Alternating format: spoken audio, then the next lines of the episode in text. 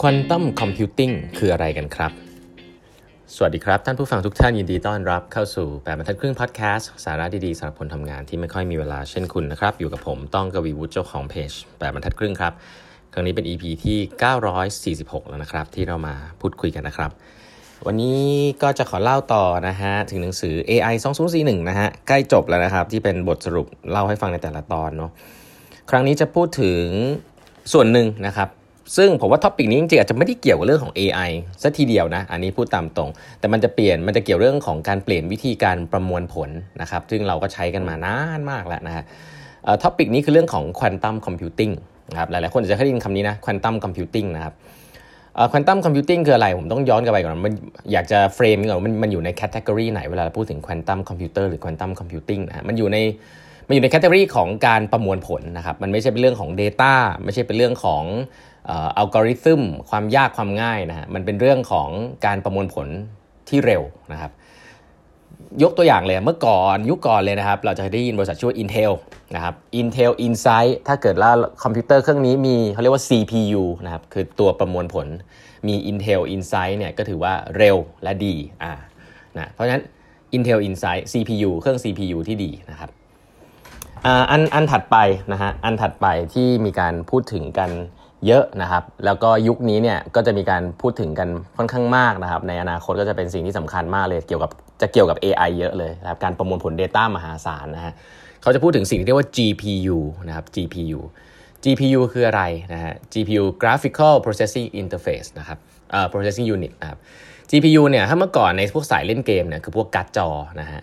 แต่ว่าสมัยนี้เนี่ยเขาเอาไอ้ระบบเนี่ยครับมาประมวลผล Data มหาศาลนะฮะแล้วก็ในอนาคตเนี่ยเขาก็บอกกันเลยนะว่า CPU นี่อาจจะ obsolete ได้นะครับ จะเปลี่ยนเป็นระบบแบบ GPU แทน ซึ่ง GPU เนี่ยก็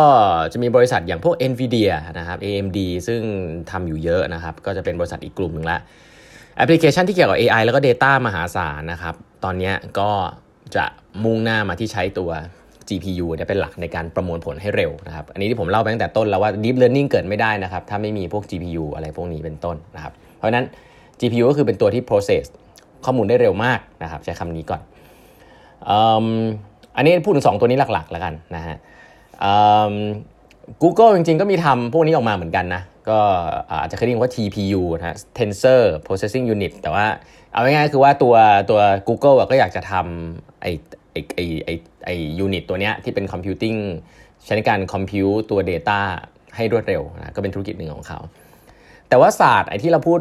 CPU GPU อะไรพวกนี้ครับ มันก็อยู่บนพื้นฐานของสิ่งที่เรียกว่า digit นะ digit คือตัวเลขทั่วไปเวลาเราคอมพิวเตอร์เนี่ยทุกๆ ประมวลผลภาพทุกภาพอะมันจะมีสิ่งเรียกว่าเป็นทุกๆพิกเซลทุก ๆ ข้อมูลเนี่ยมันจะเป็น binary นะคือ 0 1 0 1 0 1 อะไรแบบเนี้ยรหัสเหล่านั้นเนี่ย represent สิ่งที่เราเห็นอยู่นะครับ เอาแบบนี้ง่าย ๆ อันนี้เวลาเราพูดว่าดิจิตอลเนี่ยก็คือเนี่ยฮะ digit เป็นเรื่องของตัวเลขนะครับเพราะฉะนั้นเวลาจะประมวลผลอะไรก็ตามเนี่ยมันจะประมวลผลผ่านตัวเลขแบบนี้ 0 1 0 1 อะไรแบบนี้เป็นต้นนะครับ ทีนี้ quantum computing เนี่ยมันมันพูดถึง concept ใหม่เลยครับ เพราะว่าถ้าเป็นไอ้ตะกี้ผมพูดเนี่ยส่วนหน่วยหน่วยที่เล็กที่สุดนะครับในการประมวลผลกับ CPU GPU พวกนี้เรียกว่าบิตนะฮะบิตคือเป็นเหมือนสวิตช์ on off ศูนย์หนึ่งศูนย์หนึ่งอะไรแบบนี้ แต่ถ้าเป็น quantum computing เนี่ยมันจะไม่ใช้ระบบแบบนั้นนะฮะมันจะเป็นคอมพิวเตอร์ชุดข้อมูลแบบชนิดใหม่นะครับเขาจะเรียกว่า qubit นะครับ quantum bit นะครับคำนี้ qubit คนคนถ้าในในวงการเขาเรียก qubit Q U B I T qubit quantum bit นะเอ่อ quantum bit เนี่ยให้นึกภาพมันเป็นวิธีการ compute แบบใหม่เลยนะครับที่ใช้ใน quantum computing ประโยชน์ของมันนะครับคือจะทำให้การประมวลผลเนี่ยเร็วขึ้น หลายๆคนบอกเป็นล้านล้านเท่าเลยนะครับของเครื่องคอมพิวเตอร์ที่ใช้ GPU CPU ทั่วไปนะครับ ถามว่ามันทำได้ไงนะฮะคงไม่ลงรายละเอียดแล้วกันนะครับ แต่ว่าไอตัว qubit ตัวนี้นะครับ มันไม่ได้เป็น 0101 นะครับ แต่ว่ามันจะเป็นเขาเรียกว่า sub atomic particle นะครับ พวกอิเล็กตรอนโฟตอนอะไรแบบเนี้ย ซึ่ง state ของมันเนี่ยจะไม่ได้เป็น 0101 มันสามารถประมวลผลได้หลายทิศทางนะครับ แล้วก็ถ้ามันอยู่ใน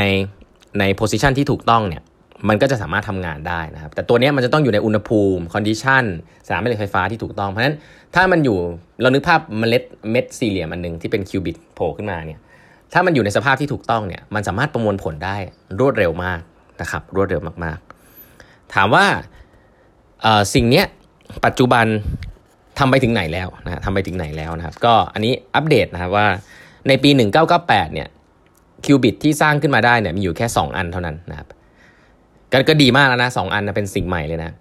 1998ปี2020มี65คิวบิตแล้วนะครับเอ่อ Google เนี่ยบอกว่าสามารถจะซิมูเลตขึ้นมาได้เยอะนะครับ มีจะมีคำคำหนึ่งซึ่งใช้พูดกันเยอะนะ Google เนี่ยบอกว่าปี1รู้สึก 2019 มั้งทำได้ 54 คิวบิตนะฮะ แล้วก็พูดคำหนึ่งมาเรียกว่า quantum supremacy นะครับคำนี้เนี่ยเป็นคำที่ใช้ในบทความเยอะมากเลยครับ แต่ว่าในในวงการเขาบอกว่าเป็นคำที่แบบเหมือน PR หน่อยๆ quantum supremacy คือการที่ ทดลองใช้ quantum computing จริง ๆ แล้ว แล้วก็พบว่าระบบประมวลผลมันเร็วกว่าระบบเดิมจริงๆนะก็คือสิ่งที่ว่าเกิดขึ้นจริงแล้วทำ POC proof of concept แล้วนะครับ quantum supremacy แต่ว่าถามว่ามันใช้งานได้จริงแบบออกมาหรือยังจริง เขาบอกว่ามันน่าจะต้องถึงระดับ 1,000 qubit processor นะมันถึงจะเอาไปใช้งานได้จริงจริงๆนะฮะเพราะฉะนั้นตอนนี้ก็ยังถึงถึงยังค่อนข้างไกลจากจากจากจุดที่จะเป็น practical จริง ๆ ที่เป็นเครื่องคอมออกมานะครับ ไคฟูลีเนี่ยบอกว่ามี 80% chance นะฮะที่ปี 2041อีก20 ปีเราจะได้ใช้กัน เพราะฉะนั้นตัวนี้ก็ยังเป็นจุดที่ค่อนข้างไกลพอสมควรนะครับ แล้วเมื่อเมื่อวันนั้นมาถึงเนี่ยเขาก็บอกไว้นะฮะว่าโลกนี้มันจะเปลี่ยนไปเยอะเลยนะครับเขาบอกว่าแอปพลิเคชันที่ระบบอย่างแรกเลยที่ที่ที่จะต้อง revamp แน่นอนคือระบบ Cyber Security นะครับเพราะว่าการเข้ารหัสในแบบเดิมๆ 0101 เนี่ยมันเป็นการเข้ารหัสแบบเดิม ซึ่ง หมายซึ่งใช้การเข้ารหัสแบบที่ assume ว่าการ compute การคอมพิวเตอร์ที่มาประมวลผลเนี่ยมันมันเร็วประมาณหนึ่งก็คือว่าลองนึกภาพถ้าเกิดคุณมีรหัสไอ้พวกตัวล็อกอะศูนย์ถึงเก้าใช่ไหมเหมือนคล้ายๆพวกกุญแจล็อกอะไรเงี้ยศูนย์ถึงเก้าใช่ไหมครับก็คือเหมือนคุณก็ต้องลองมัน9ครั้งใช่ไหมฮะถึงถึงจะทำได้ ถ้าคุณมี0ูนย์ถึงเประมาณ9ตัว คุณก็ต้องลองเป็น combination 9 กำลัง9อะไรแบบเนี้ย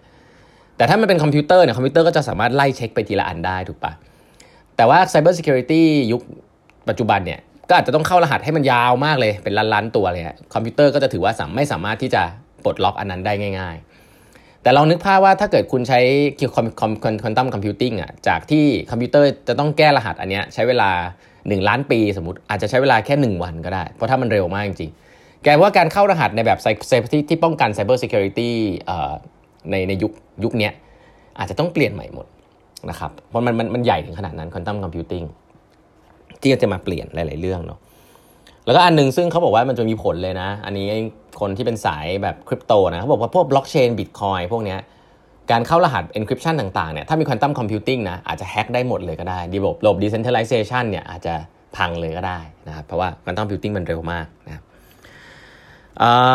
use case หนึ่งซึ่งคาดหวังให้ quantum computing มามาช่วยมากเลยนะครับ คือเรื่องของ drug discovery นะครับการตัดต่อ DNA ต่างๆ เพราะ DNA เนี่ยจริงๆเป็นข้อมูลมหาศาลนะที่คนก็ยังไม่รู้มาคอมพิวเตอร์เนี่ยเวลาจะรัน DNA sequencing เนี่ยใช้เวลาเยอะมากนะครับ ถ้าเป็น quantum computing มันทำมันจะให้เราค้นพบสูตรฟอร์มูลาของ DNA ยาแบบใหม่ๆ ได้อย่างรวดเร็วขึ้นนะครับ drug discovery เนี่ยที่เป็นเกี่ยวกับ DNA เนี่ยจะได้ประโยชน์มากๆจาก quantum computing นะครับ แล้วก็อันถัดไปก็คือไอ้โมเดลในการ predict ของที่มัน complex มากๆครับอย่างเช่น อากาศนะครับ climate change ลองนึกภาพครับเราจะ predict ว่าเมื่อไหร่น้ำแข็งที่ขั้วโลกจะละลายกี่เปอร์เซ็นต์อะไรเงี้ยโอ้โหมันมี factor เยอะมากในอากาศถูกไหมครับ โมเดลที่ใหญ่ขนาดนี้เนี่ยคำนวณประมวลผลเนี่ยอาจจะต้องใช้ quantum computing ก็บอกว่าการ predict โรคติดต่อ climate change นะฮะสิ่งเหล่านี้เนี่ยใช้ quantum computing เนี่ยอาจจะ เกิดผลแล้วก็ได้ประโยชน์มาก ๆ ซึ่งปัจจุบันเนี่ยยังทำได้ยากด้วยระบบประมวลผลแบบปัจจุบันที่เป็น CPU GPU แบบนี้นะครับก็อันนี้ให้เห็นภาพครับว่า quantum computing ปัจจุบันก็ไปถึงตรงนั้นล้วนะฮะแต่ก็เป็นอันนึงที่ค่อนข้างไกลพอสมควรกันก็ต้องพูดคำนี้นะครับไม่ได้ใกล้ๆนะอันนี้เขาก็บอกว่าปีมีโอกาส 80%นะฮะที่ปี 2041 จะเกิดขึ้นนะครับวันนี้เวลาหมดแล้วนะครับ ฝากกด subscribe แปมทักครึ่ง podcast นะฮะแล้วพบกันใหม่พรุ่งนี้ครับ สวัสดีครับ